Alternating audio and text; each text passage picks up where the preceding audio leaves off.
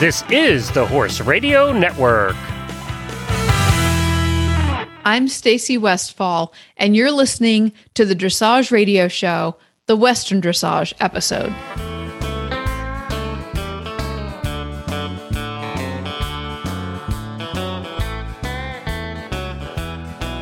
Coming up on today's show, Kristen Whittaker joins me to discuss the cake, also known as the training, and the frosting, which is the showing. But before we get to that, I would like to talk with Dini Swanson, Executive Director of the Western Dressage Association of America, to see what's coming up. How are you, Dini? I'm good. I'm good. Thank you for having me. How are you doing? I'm doing well. I'm kind of rolling along quickly into fall and like all those last minute horse show entry things and all that good stuff. So, yeah, it always feels like it picks up speed yep. right now. So, how about in the offices? What's going on there? It does. We're on, yeah, we're on the downhill slide uh, heading towards the World Show. So, it, it is very, very busy. Good deal. Uh, I just wanted to give people just a heads up to make sure to get their entries in early. Uh, the show secretary feels like we might fill this year, mm. uh, which would be exciting, but we hate to turn people away or put people on a waiting list. Mm-hmm. Um, and to also, for those that are coming, to make hotel reservations soon um, because every other year, I believe there's a gigantic um, it might be OSU or OU football game in town, and all of the hotels sell out. Ooh. And I'm not sure if that that's this year or not, but so to, better safe than sorry to get yeah. your hotel reservations made. Yeah, uh, you know, and then the you know I was going to say the year that I came out there, I checked hotels, but I I ended up doing an Airbnb that was really fun, and then I also learned that there were some ladies staying right on the property doing a camper rental that was right there. And I thought that's a pretty cool idea. Yeah, a lot of people are staying in RVs and yeah, just renting one from a place nearby and staying on campus. Basically, it's a gorgeous facility. So it would yeah. be nice. And yeah, I've stayed in a couple of those uh, Airbnbs. They're really nice. Mm-hmm. Yeah. It's kind of so, nice to have a kitchen but you're right about uh, entering at uh, getting those done early. So good reminder. Um, and then one big thing I wanted to give everybody heads up about, we did send out an announcement about it. Um, but Lynn Palm is sponsoring an added um, award to the overall high score youth. Um, and it's called the Lynn Palm Future Star Award. And it's $1,500. Wow to that overall high score youth. Yeah, so that was very, very generous. And she's doing that through the um, Dressage Foundation, who also manages the um, the Century Ride program mm-hmm. that we've talked about before. Wow, that is a pretty impressive incentive bonus for youth kids. Then we are we're right in the middle of finalizing. Um, I we might have spoken about this before, and I, I'm not sure, but the um, the judges seminar for licensed USEF Western Dressage judges. We had to cancel it this year. Typically, it's in, you've attended it. Typically, mm-hmm. it's in um, February in Denver. And typically, it's lovely weather, except for the year you came when I think it was 15 below and we had a blizzard. Mm-hmm. But you learned a lot, right? I did. It was very pretty. Yeah. Um, so we've we've gone online with that um, for a a version for the licensed judges that need to renew. So these are our small R judges and our large R judges. They have to attend every three years. So what we thought would be a little project has turned into a gigantic project. Um, but it is has turned out phenomenally. Um, even our you know our S judges that are dressage judges, that are Western dressage judges too, are thoroughly impressed with the program um, that that helped us put put this thing together. Um, and we will be offering it for auditors for $250. And it would be very valuable to take this course. Um, it's covering just among a lot of other things uh, rule changes, uh, the training wheel, and scoring methodology that the judges use, um, rail classes, which a lot of people, you know, are curious about now. That those are getting much more popular, and a what's new section um, on things that we're seeing. You know, that a lot of judges are seeing that need to be addressed, addressed, and um, it's it's very very thorough. So does that pretty much cover everything I would have seen when I attended the live version? Just in an online This version, is- or is it kind of a slightly different? It's an online version, but it's it's updated Yeah. and it's uh, we've had quite a few um, clinicians because we've done it online. Not everybody had to be there, so we we've we have I think seven or eight contributors uh, Mhm. from all over the country. Um, so it's it's a little broader in that sense, but it's it's geared towards the licensed judges. So it's not you know quite the the how to Mhm. that they already know.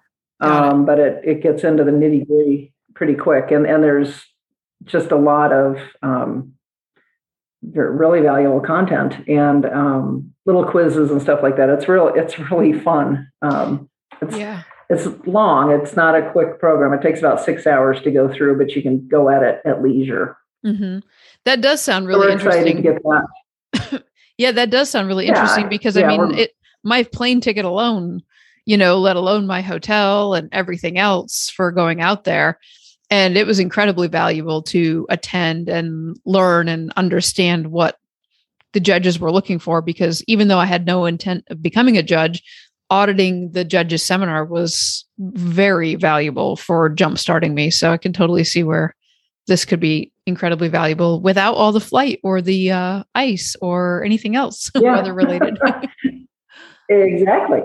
The, I mean, this, we still want people to come to the in-person seminar, Mhm. um, just because it's, it's so nice to network with everybody. yeah. Uh, and, you know, see people in person and, and, you know, take a little time to, to absorb this stuff. Mm-hmm. Yeah. Um, but this is a really nice option to offer in Mm-hmm. addition to that. Well, that's So exciting. excited about launching it in the next couple weeks. Yeah, and I'm glad you decided to let there be an auditing version because I do think that information is very valuable. Good deal. Well, thanks again for joining me, and I'll uh, talk to you again in the next episode. All right. My pleasure. Thanks. This Nutrition Minute is brought to you by Kentucky Performance Products, the company that simplifies your search for research proven nutritional supplements at kppusa.com. The horse that matters to you matters to Kentucky Performance Products. Researchers have confirmed that as horses age, they naturally become less sensitive to insulin and more susceptible to health problems caused by too much sugar in the diet. One way to reduce the sugar content in a horse's diet is to replace sugar laden grains with a high fat supplement. Fat is an extraordinary energy source. It is readily utilized by the horse and contains more than two times the calories of sugary grains. Equijewel stabilized rice bran is an excellent fat supplement. It contains a balanced calcium to phosphorus ratio and won't cause mineral imbalances when added to the diet. Its all natural ingredients are high in healthy fat and fiber. Best of all, Equijewel allows owners to easily replace the calories previously supplied by sugary grains. When you need to add healthy calories to your horse's diet, choose Equijewel. To learn more, visit Kentucky Performance Products at kppusa.com. With me today for the Trainer's Tip segment, I have Kristen Whittaker from Whit Acres in Massachusetts. Kristen is a clinician, instructor, and trainer with multiple championship wins at the Western Dressage World Show, including winning the third level open overall division. And she is here to discuss lessons and preparation for leading up to the World Show. Thanks for joining me, Kristen. Thanks for having me, Stacy. So I'm forever going to remember our first interview, which was when you were telling me how many videotaped rides you were doing for the online world show in 2020. How many was that again?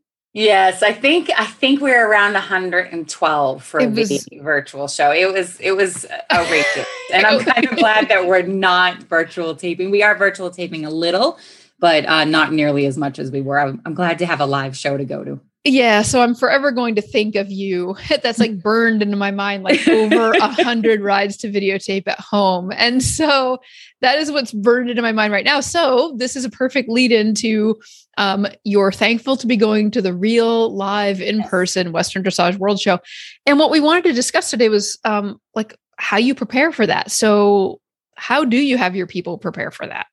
Yes. So it's interesting you brought it up that way because I remember saying to you how much work it was uh, and that I thought it was easier to actually go to Guthrie, Oklahoma and, and take off. And now that we are upon four weeks away from leaving for the Western Dressage uh, World Show, I, I don't know. We're uh, it's a lot of work. so um, we we actually have our hands full this year. I have way more horses and way more clients going than I thought. Um, I have two trucks, two trailers, seven horses, five clients. Uh, that includes my daughter Riley and my niece Haley. So, and, and seven of those horses I'm riding myself. Um, so we are definitely in boot camp. And mm-hmm. basically, what I thought we could talk about today is for everyone to think about as they're preparing for lessons with their instructors, with their trainers, even just working themselves how do you lesson well as you prepare for actually showing um, at a show like the world's? And we need to lesson at our best and i think that's probably one of the things that we try to do. That being said you're not always going to have a great ride. And as a matter of fact sometimes i really uh, encourage people to embrace the not so great rides. Um, mm-hmm. we might not call them bad but they're not great uh, because those give you the great rides and mm. those are the ones that you really need to learn from and take from. And as we lesson um, i think that the way that i teach it's very seasonal in the way that i teach. So for example after we finish the world show we do not do go over tests anymore. We do not drill things anymore. We do not drill pieces of tests. We go back to our horsemanship and having fun with our horses and playing with them and putting obstacles out you know, getting trot poles, some little jumps, some mailboxes, step up um, pads, things like that, that you just get to go out and play with your horse. It doesn't mean that all of your frame and your connection and your softness go out the window, um, but it means that you have a little bit more fun. Mm, and and as you perfect. come around to spring, we kind of evaluate where at where we're at with our horse and where do we want to go. And then certainly by the time we're hitting summer and fall, um, I guess you're enhancing what you have. Yeah, I love that. I love how you just described that because that is uh that's I love that. Tell me more. So the I, I I guess I when I was thinking about this, I thought about one of my themes um, is ride the horse you have. I say mm. this to my clients all the time. Don't ride the one you had in a lesson last week. Don't ride the one you had in a perfect, great test that you were so excited about at the last show. Ride the horse you have that day because we can't change it. We can do our best to help them, but you really need to ride that horse. Um, and so you you help yourself by helping them with that partnership that you've already developed. Um, you know, again, you put you've put the time in to train them. You've put the time in to to visit with your own personal instructors uh, instructor or, or a number of instructors uh, that you take pieces from it to to make your training um, you know stronger. And then you get to this point in time where you have to just kind of take a step back in my opinion where we're at right now. I say boot camp but you're taking a step back and you're you're not making it monotonous, but you have to find a place where you're comfortable with where you're at. It might mean that you don't have the as a horse as supple or as soft as you want. And trust me, I know I have been spending a tremendous amount of time on the road this year uh, training. And so my own personal horses, they're not exactly where I want them to be, but that's kind of part of the the environment. That's what happens. So couple things ride the horse you have enjoy what you have um, I think the next thing that you really can do as you prep for your lessons, as you're prepping for a world show or or even a schooling show, is um, know your tests. Uh, spend some time familiarizing yourself with the test itself, uh, with the purpose of the test. There are certain tests, um, you know, that the judge is looking for some very specific things and if you know we want to talk more about that but there's there's a purpose on the upper left hand corner of each um, test and it gives you an idea of what they're looking for and that at that level. And then even more importantly is next to your test and next to the items are the directives. And if you know those directives and understand them, you're not going to memorize them, but you're going to understand what they mean and what that judge is looking for. Uh, with that, you'll also have uh, double coefficients in each test. So they're worth, you know, double the amount of other uh, maneuvers. And so this is a good way to go to your instructor as you're leading up and say, hey, where am I at in my test? Where do I score normally higher? Where do I score score lower? What do I need to work on? And like I said, then understand that wherever you're at, that's going to be, you know, that's going to be what you're going to you're going to focus on with your horse. It's not a time to push your horse over the edge and introduce a new uh, bridle, a new bit, uh, a new, you know, it's not a time to try things. You might tweak things, um, but it, it's just a, it's a point in time where you start to, to ride the horse you have.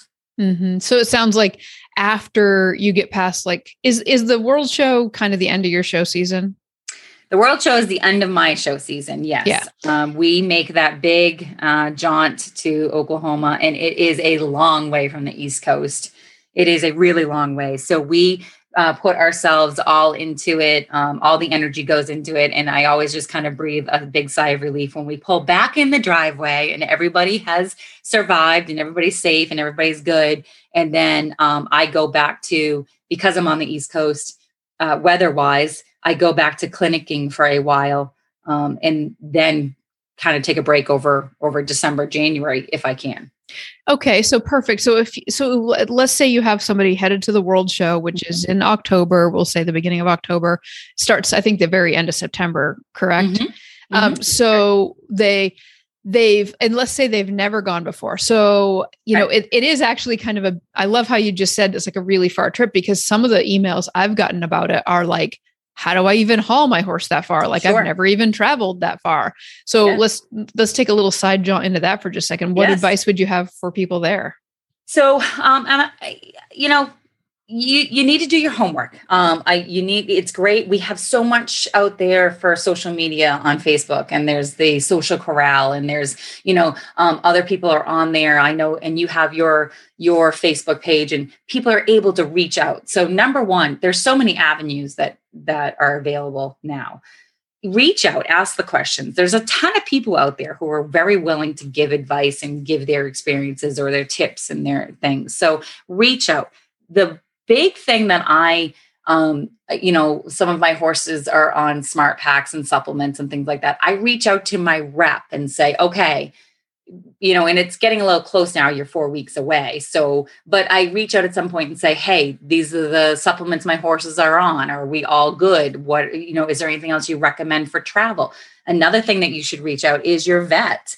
Um, it's really important to make sure you have that travel first aid kit ready um, and that you're you've got all of your medications whether it might be for a horse that could be a little ulcery things like that. Like have you done your homework to make the trip that much easier? Mm-hmm. and then of course make sure that your equipment is in good working gear. Make sure your truck and trailer are in good working gear. Um, have a plan. Like i take my trip that i make every year and i write notes along the trip because you always say you're going to remember for the next time, but you don't. But mm-hmm. I write notes along the trip and say, okay, it took us X amount of hours to get these through these states, and I had to stop for gas, uh, you know, two times or three times, and whatever it might be. Write those notes, or you know, refer to somebody that might have some of that information that can make it a little easier on you because nobody needs stress the stress of travel travel is hard enough never mind not being prepared for it yeah you know that's why i kind of wanted to bring it up because i think sometimes when you think about going such a long distance if people are going to go out to oklahoma from you know anywhere that's not considering that local i think more often than not the stress around the show for things like travel and stuff is actually affecting people in their lessons, in their preparation, and oh, in absolutely. their testing. And so let's circle back around to I like the phrase that you said, you know, um, lesson at your best. What does that mean to you? And for somebody who is aiming for October, when do you feel that shift happening from them going out of like winter, spring into summer? How do you feel that lesson at your best transition happening? Yeah, I feel like so we usually do a series of um of horsemanship clinics in March. Uh, and part, I would love to do it a little earlier, like, you know, February, March. We usually do, it, I guess, March, April. Um, part of it is weather conditions in the Northeast. We can't really do it much before then. But I think it's important for your horses to have some downtime, have some playtime. Doesn't mean that, like I said, they go out of uh, work completely. It means you do other things with them. And what we start to focus on in that March, April time is communication between horse and rider. Um, are you presenting yourself clearly? Um, you know, I guess for me, uh, the the we'll talk about presentation too, but but I guess for me, my horsemanship is almost more important than any of the um, the the technical parts of it. The technical parts have to be there, but I'm such a horseman. I, I really believe that it, we're honored and we're blessed to be able to share our time with horses.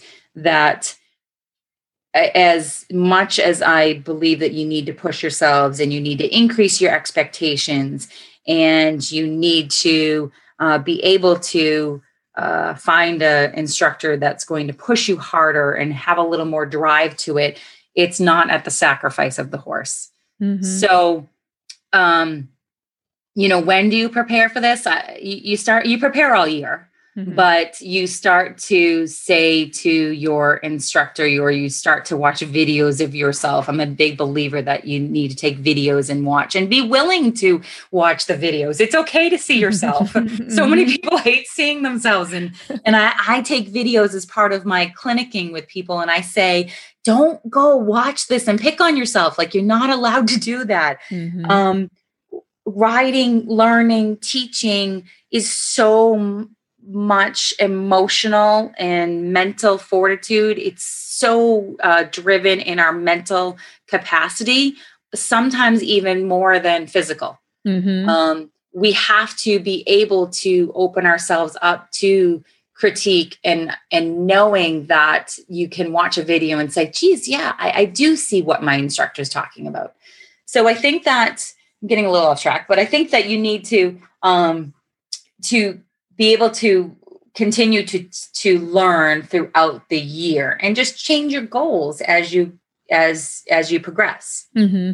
yeah that that really circles back to something you started out with which was enjoy what you have and there mm-hmm. is a balancing act i definitely i feel it myself i see it with other people where they're they're trying to reach a goal but exactly as you nailed it they've got you know they watch the video they all they can verbalize is all the bad negative things and, mm-hmm. and like it is an exercise that i use also like tell me what you see here that's good and they're like uh um yeah. and it and, but it is it's good because um i totally agree with you that the watching the videos change it changes you faster but it is as you pointed out mentally it's uh, you can see the it's mental challenge. challenge. you can it's see the cha- mental it's challenge. a huge challenge. It's a huge challenge. And I, I i have this thing i talk about all the time. And uh, my own clients are probably really tired of hearing about it. But um, i you, you've got to spend the time to to make the cake okay? You can't you've got to be able to change the ingredients and add and subtract and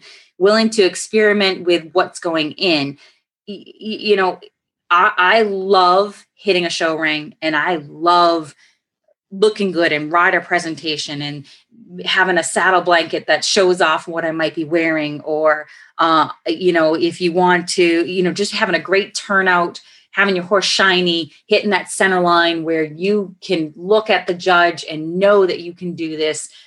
Um, I'm a big, big fan of being able to do that. But in when push comes to shove, that's what I call frosting. Like that's the frosting. So if you haven't taken the time to bake the cake, no matter what frosting you put on, it's not the presentation is not going to be there. So you've got to take the time to bake the cake, put the ingredients in, make the layers strong. And then you take all that pretty frosting and you put it on, and then someone really gets to enjoy it.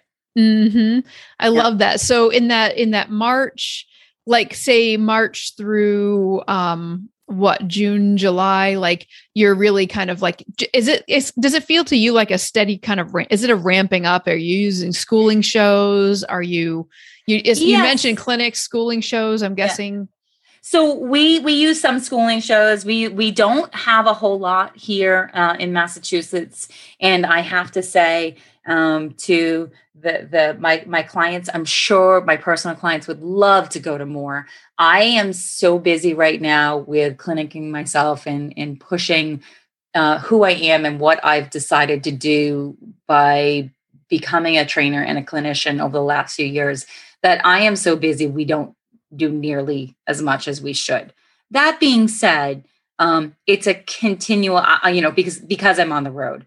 So that being said, it's a continual, just slow march. I don't want to always say push. Mm-hmm. It's a slow march to where we want to be. So we might test a little bit, uh, you know, in March and April, where we start going over tests and understanding them and understanding what they're needing.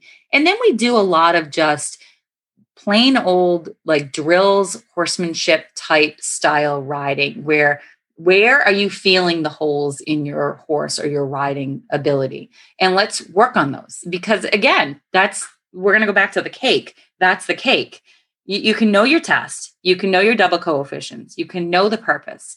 Um, but unless you can do it it's it, you know it's not going to matter. It's not unless you can be accurate in your circles be accurate in what you're doing um then you're you might put all those pretty things on but you're not going to have that foundation the building blocks that make it. Mhm yeah, perfect. So, what I'd like to do right now is take a break. And when we come back from the break, I'd like to go over the frosting. Okay, you mentioned good. preparation and a whole bunch of other things. So, I love that you broke it into the cake and the frosting. so, let's take a break and then come back and do the frosting. We're all going to be hungry at the end of it. exactly. okay.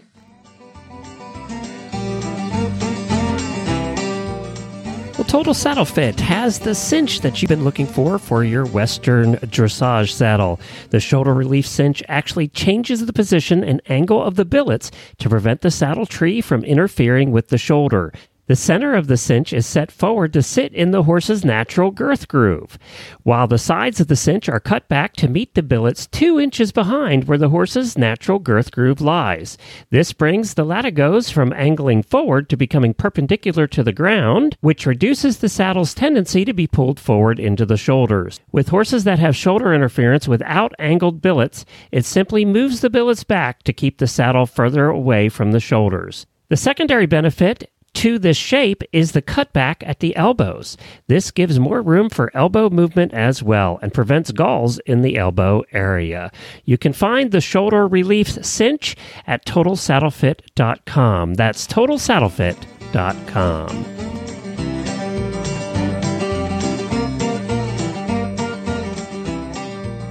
Well, thanks for continuing this conversation with me. And I love how you did like the cake and the frosting, not just because it's making me hungry, but also because I also have like similar views to like there's times that I can actually find myself like lost in like the I just want to play with the cake. I just want to do the sure. base. I do a lot of that stuff.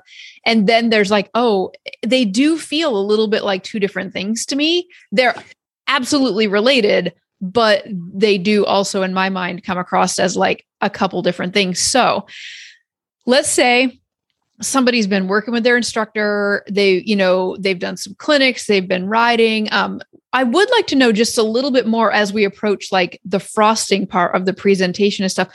I get a lot of questions from people about like, how much should I practice riding my test? Should I ride the whole test ever? Do I just ride pieces of the test?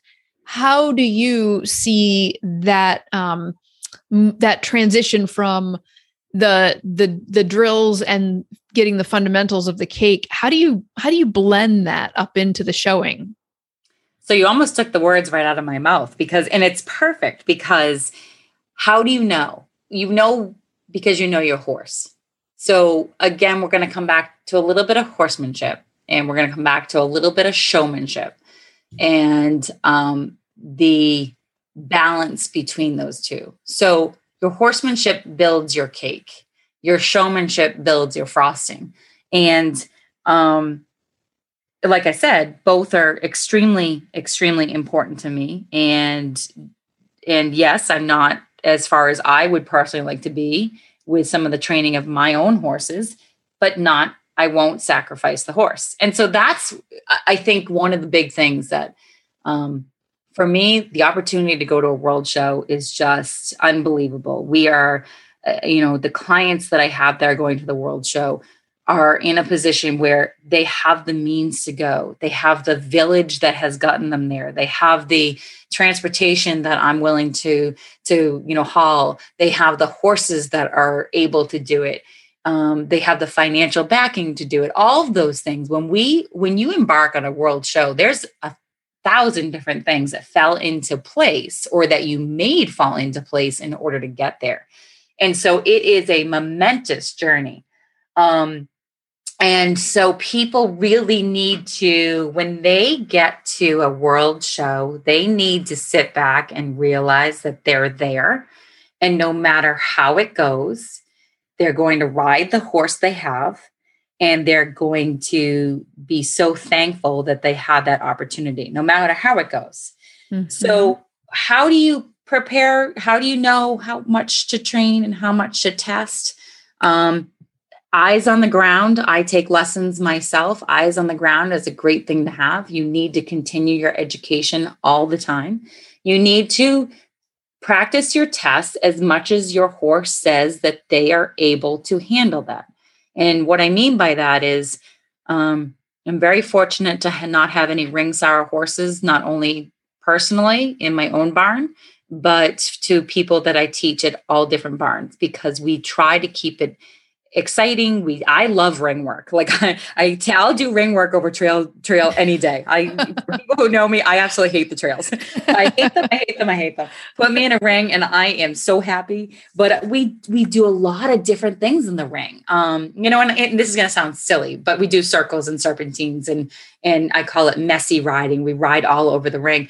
And people are going to go, well, you're just still doing circles. Well, yes, we're doing circles, but we have we I pull those circles apart and we'll we'll pick a point in the dirt and say okay this is where the circle starts and ends and you're going to do a 10 meter from here a 15 meter from here and a 20 meter from here. And i want to see can you get back to that same point? So you've got to be really specific in what you want to get done. Um, mm-hmm. and while being very specific not make it monotonous which is i think what i said a little bit before is um, you have to make it comfortable, not monotonous. So if you drill the test over and over, some horses are either going to get tired of it or some horses are going to learn the test and say, you know what, I don't need you to show me anymore. Let me just take over. and so testing is important to know. Um, I am a big fan of people going out and learning their tests themselves, walk it on foot, uh, mm-hmm. One of the mm-hmm. things we try to do, time if timing allows, and this is a little uh, tip for the world show for those going, go each night. You have one test you're going to be doing each day. Go each night and visualize it. Go to the ring, stand at the side, and visualize your test. Like feel it.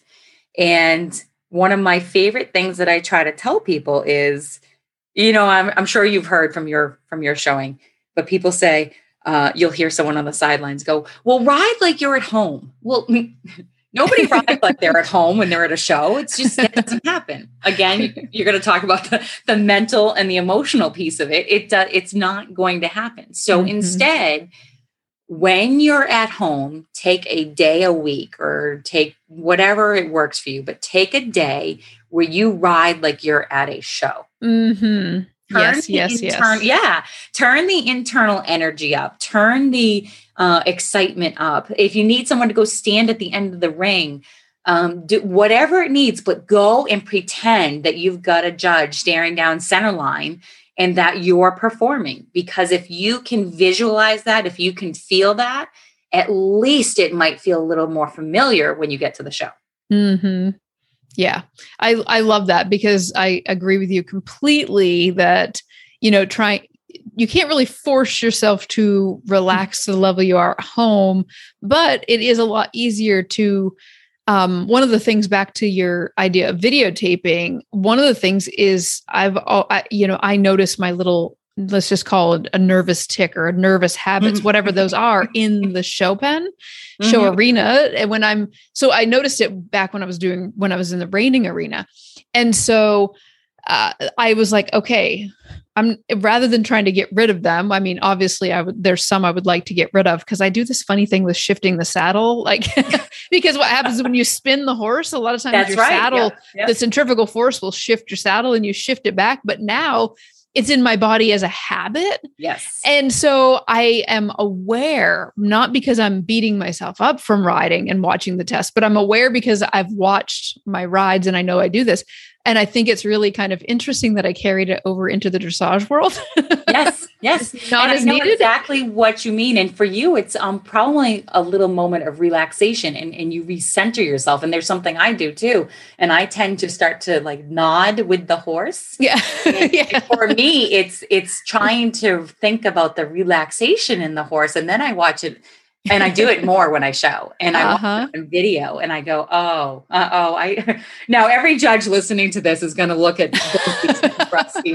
And the funny thing is, it is great to let people know we know we feel these things too. I mean, yes, as trainers and as as you know, teachers out there, for other people it, there's there's things that you and i see in our own writing that we're like oh i didn't love that mm-hmm. and well what i think is fascinating is i use it in my practice so when you say mm-hmm. at home practice like you're mm-hmm. writing a show i'm like well i guess i should bring some of my quirks along because if i bring my quirk along at, ho- at home on purpose it yeah. does two things it brings my awareness to it so that maybe i could actually control it and not have that quirk later but it also if my horse has been shown a lot and I do that quirk, they're like, wait a minute, this only happens when we're showing. Are we showing? Yes. You know, yes. I can like, like I really understood what you meant when you were like, try to get yourself, bring up that energy, have somebody stand there. And I'm like, bring in your quirks, like whatever those yes. are. Because that and and it's and in that way, to me, that's another version of what you mentioned about messy riding. I'm like, I don't want all my quirks. I'm just admitting they're here and I'm going to like ride at home and invite them around and then try to work on getting rid of them, you know, at another time too. But like, yeah, I had I had a few little notes down here, and actually, one of the notes I had written was the horse's personal quirks. So it's you brought up the word that's on my little note here, awesome. um, and and that's probably in addition to our own personal quirks as a rider. Mm-hmm. You've got to realize you need to familiarize yourself with your horse and mm-hmm. their quirks and their yeah. needs because you are on a being of free will, a live being of free will, and a very strong and powerful one at that. So you're not just taking your own personal and emotional and mental needs in the ring, but you are on an animal that can feel all of that. And so you need to be able to compartmentalize some of those um, and help them out. And remember that you're still on their back and you're still their leader then, because mm-hmm. if you stop leading, they're going to take over. So, yeah. you know, and and the last thing we need is a horse taking over their own feet. But if you if you stop leading them and saying to them, "I'm I'm being your leader," they're going to doubt and they're going to wonder what is going on and that's when things start to fall apart. So you know it all it keeps circling back to ride the horse you have. Mm-hmm. know them believe in them and um, be comfortable with what you have so that you can help each other. Yeah it it you're you're dead on and i remember at the first world show that i went to that's where i met you um when I was out there and I was showing my bay mare um, in one of the first tests that I showed her in, yeah, I was supposed to be doing a leg yield over to the wall. And it was like I was very focused on the test. And I like to think I was focused on everything, but it, it doesn't always work like that. But mm. I'm like going like leg yield. I'm like, wow, we're going slower and slower. and and it, but it was it gave me a pause to like open up my view to see yes. what she was experiencing. Mm-hmm. And in mm-hmm. that moment, as we were going across, and like you just said, know your horse, when she feels kind of an overwhelm, she's a horse that quiets and like shuts down almost. And backs where, off. Yep. Yeah. My my she like backs off where my other little one like zings, like zzz, like she's gonna yeah. get all fired up. And so, but she was like, like because there was a ring to our left and the judges yes. in front of us and there's stands on the right and the warm-up pens behind us. And I'm like, yeah. okay, I'm back in the moment. And like I'm back in the moment, meaning as you just so brilliantly said, like I had been riding the test. I think I'm all there, but then yes. this slowing down moment happens. And instantly, as you put it, like the horseman shows up and goes, What are you experiencing, horse? Doesn't go like bad horse, what's wrong with you? The horse. Right. You, you go like, you go like, oh yes this is a lot yeah and, and, and to attest to that i think it was the same year i had a little mare there who you know the the cameraman she thought was absolutely the most terrifying thing that mm-hmm. she'd ever mm-hmm. seen and and there is there's a ton of um, external environment that they're seeing. And that's again where you need to be able to sit in your saddle not on your saddle but in your saddle and feel your horse and help them. And i'll tell you what um, and the western dressage judges are are wonderful and even in their feedback and i'm sure you've experienced this um, but they you know comments and and and yes they have to give you a score for what you did and maybe it wasn't the best demonstration of what you were supposed to be doing but the comments are like hey good job kudos for really helping out your horse and and things like that. And the judges are great. And i'll tell you what i love a judge who has shown themselves because i can almost guarantee they've been in some kind of situation like that before. Mm-hmm. and they can relate. Mm-hmm. yeah now, one thing that stood out to me when we were out there was your presentation was beautiful. I wanted your clothing. So, can we talk a little bit about presentation here? yes, we can. Yes.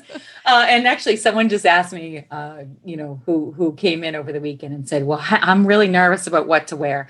So, I'm a huge huge push for Western dressage to stay as ranchy as people want. Like I, you know, silver is eh, beautiful, and and I am certainly have some really beautiful tack, and I have a ambassadorship through a saddle company that they. It's just it's unbelievable um, what I show in. But that being said, there's also a very important ranch side of Western dressage, which is go in there without the silver on your tack. It's not about that. It's really about um, how you and your horse and your harmony, which I'll bring up in a few minutes, but in your harmony all comes together and you can show that off. And it doesn't matter if it has silver on it or not. But you know, your your turnout, I tell people clean and professional. Like, you know, you can go to the rule book and read the rules and see exactly what they expect or require.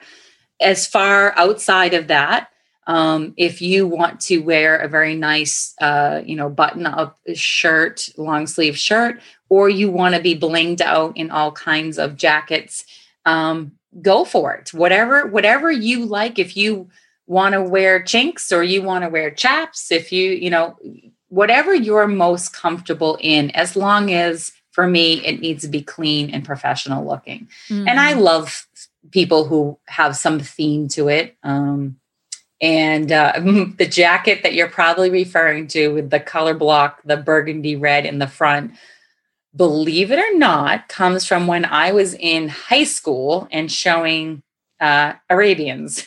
Mm. So that jacket I put on and off very, very carefully. That's awesome. Yeah, yeah, I love that. I love that you brought up, um, you know, a couple things that are clean and professional and a theme. And you know, as you were talking, I was we, we, were at a reining show and talking about you know different things you can wear because some we're trying to match saddle pad colors, which is a whole Western thing that we do, and um and and it does it becomes like, are you comfortable in it? You know, because this young lady that we were talking to just wasn't very adventurous in what her choices were going to sure. be for clothing, and that's completely fine. Having said that it made it it's like the theme idea still fit so she wanted that more basic clean professional look. Mm-hmm. and so that be that's kind of her theme. Mm-hmm. where um when i look back at some of the shows because i've been showing as you just said there's all kinds of different things. Um so I, I i switched out complete i switched out themes per day at the world show. I was like today i'm ranchy. And and then i and then i did uh, and then i had a blingier kind of one with like black so I, I did chaps one day i did chinks another day and what is really interesting that could is that it really changes the look of your horse. Yes. Yes. The whole turnout really changes that the ability that we have to be so flexible. When I wear the chinks, it changes the whole outline. And I'm no fashion expert, but I'm like, there's something with that that different line that's made with my longer more slim black chaps than it is with my fringe flying around on me. Um. yeah, and, and you know the best part about all of it is you can do any of it uh, as yeah. long as you know. We talked about you know presentation, clean, um, professional. I mean, but you can do any, and you can change it every day. Um, my niece loves to change her her jackets depending on the day. I, I have a, a number of horses I ride, so I tend to match whatever jacket I have to whatever horse. And then I ride all four tests in that same, you know, jacket. So that's how I set it up. And I have some horses that to me, I look at and I think, gee, they look a little more ranchy style than maybe another one. So I'll use more of my ranch styled looking equipment. Mm-hmm. Yeah. Um, so you, you, like you said, you know, you're, it's, it's awesome because you can change it up and you can, as long as you're in there and making a good presentation for the discipline i think that um, that's what's that's what is looked for favorably. Yes and i'll answer a looming possible question that i can practically hear somebody asking right now.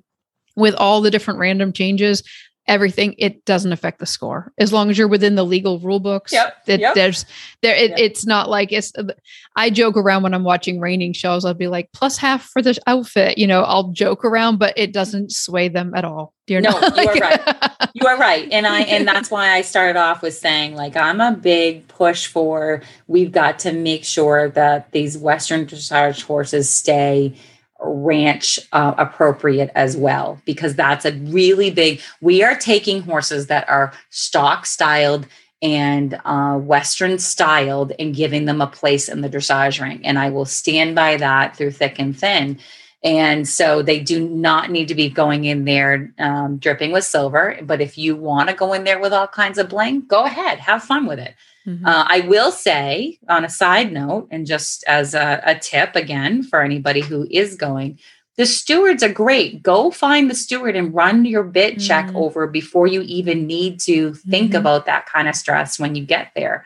Um, so you know, just to, just to you know, find find a find the show staff and and make sure everything's good, so that again, it's like it being prepared for travel. Um, you know, have that checklist done so you're not worried. Hmm. Well, I think is that does that pretty much wrap up presentation, or do you have any other final tips on that? No, I, I think that wraps up presentation. Yeah. Yeah, well, I think we had Harmony on the list, and I'm we curious. Did, did yes. you did you sign up? Are you are you in the running for the Harmony Award that they're doing? Uh, I do believe I'm in the running um, for the Harmony Award, and and and that I think is probably why they want to put something like that award out there. Mm-hmm. Um, you know, and I guess this is probably sums up the the whole conversation um, that we've been talking about as far as prepping for lessons that then prepare you for the world show is, um, you know, as you train, as you lesson, uh, as you pack, and as you you travel and get ready for all these things to embark on this journey and and it really it doesn't whether whether it's at the world show in oklahoma or whether it's a local schooling show there's a certain amount of preparation we need to put in and the more prepared we are generally the better off we do um, but you know, gaits and rider's aids and seat and horse frame and, um, you know, upper level collection and impulsion and all those things are so incredibly important to make a package. But if I could emphasize just on a personal note that I think harmony is so important because again harmony speaks to my horsemanship brain. It's it's the conversation between horse and rider. It's the our Western dressage discipline. Um, it gives us an opportunity to really showcase that partnership, the communication, and I'll go as far as saying the trust in one another. So uh, you know, if you're circling back to ride the horse you have and that you don't want to sacrifice your horse uh, in the end, that trust and that partnership is everything you've built. That's your harmony for me. Mm-hmm. Mm-hmm. So, you know, when for for anybody's listening, and again, whether it's schooling, whether it's the world show, wh- whatever it might be, whether it's just, you know what, I can't do that this year, but boy, I'm inspired now to go out and ride my test. Um, go out there, believe in your partnership with your horse, be willing to smile on center line because we know how hard that is, um, and to, to look like you want to be there and enjoy like the whole journey, not just that day, but the entire journey that got you there because we truly are blessed uh, to have the opportunities we do on these wonderful creatures of free will um, that we share our time mm-hmm. with. Mm-hmm. I love I love how you wrap that up. And when you had when you had stated the idea of you know go stand beside the um, ring and visualize your test and when you were going through that earlier in the podcast, I had written down a note that said, you know, it's whether you know it or not, you're coaching people when you're saying visualize your test, ride the horse you have, enjoy what you have, you know, know where know what, what it's taken to get here what's really interesting is you're actually coaching people to accept the outcome before they even show, to accept that the journey really was the whole thing and you haven't even gone in to do your test yet. And it's so amazing when you can do that, how much better you can ride when you when you visualize that and it's almost like you've you have already accepted you know what you have what your horse is and no matter if they are bogging down on a leg yield or whatever else is happening you're still just so happy to be there so i love this conversation thank you so much for joining me today and i really want you to share where people can find you online Oh, good. Well, thank you for having me. I, I love talking with you, Stacy. It's always a pleasure. Um, my website is still under construction, but it is at least published. Um, I, again, it's been put off because of the many things that I've been doing. um, but uh, you can find me if you uh, search for Whit Acres Farm. Um, uh, we do have a website, and then I do a lot of things. I have a Whit Acres Farm um, Facebook page uh, but I do an awful lot through my own personal page. Uh, just timing wise, it's easier for me. It's under Kristen Whittaker. And uh, I do a lot of social media through Facebook. So, and, and, you know, on the either one is my email as well. Um, I do a lot of things through email and messenger as far as getting back to people with questions. So, Good deal. Well, I know you've been out doing a lot of horsemanship things, so I'm sure they can find all of that information. And I will put links uh, for all of those in the show notes so that if anybody has any questions on spelling or anything, they can just visit the show notes for this episode and click on there. So thanks again for joining me. And I am excited to hear your results from the World Show, although it sounds like you've already got a plan to win ahead of time. Awesome. Well, you know what? Anytime you can go in there and and like I said, be thankful for the journey you've been on. That that, in my opinion, is your win. So exactly, hold on to that, believe in it, understand it, accept it, and and just be really motivated to um to to be thrilled that you've had that opportunity. Perfect. Well said. Thanks again. Thanks again to Dini Swanson and Kristen Whittaker for joining me on today's show. If you're interested in hearing more from me, I have a podcast and you can find that by searching Train Your Own Horse with Stacy Westfall. You can find our show notes and links to today's guests on the website dressageradio.com. Like us on Facebook, just search for Dressage Radio Show. And don't forget to check out all the other shows on Horse Radio Network at horseradionetwork.com.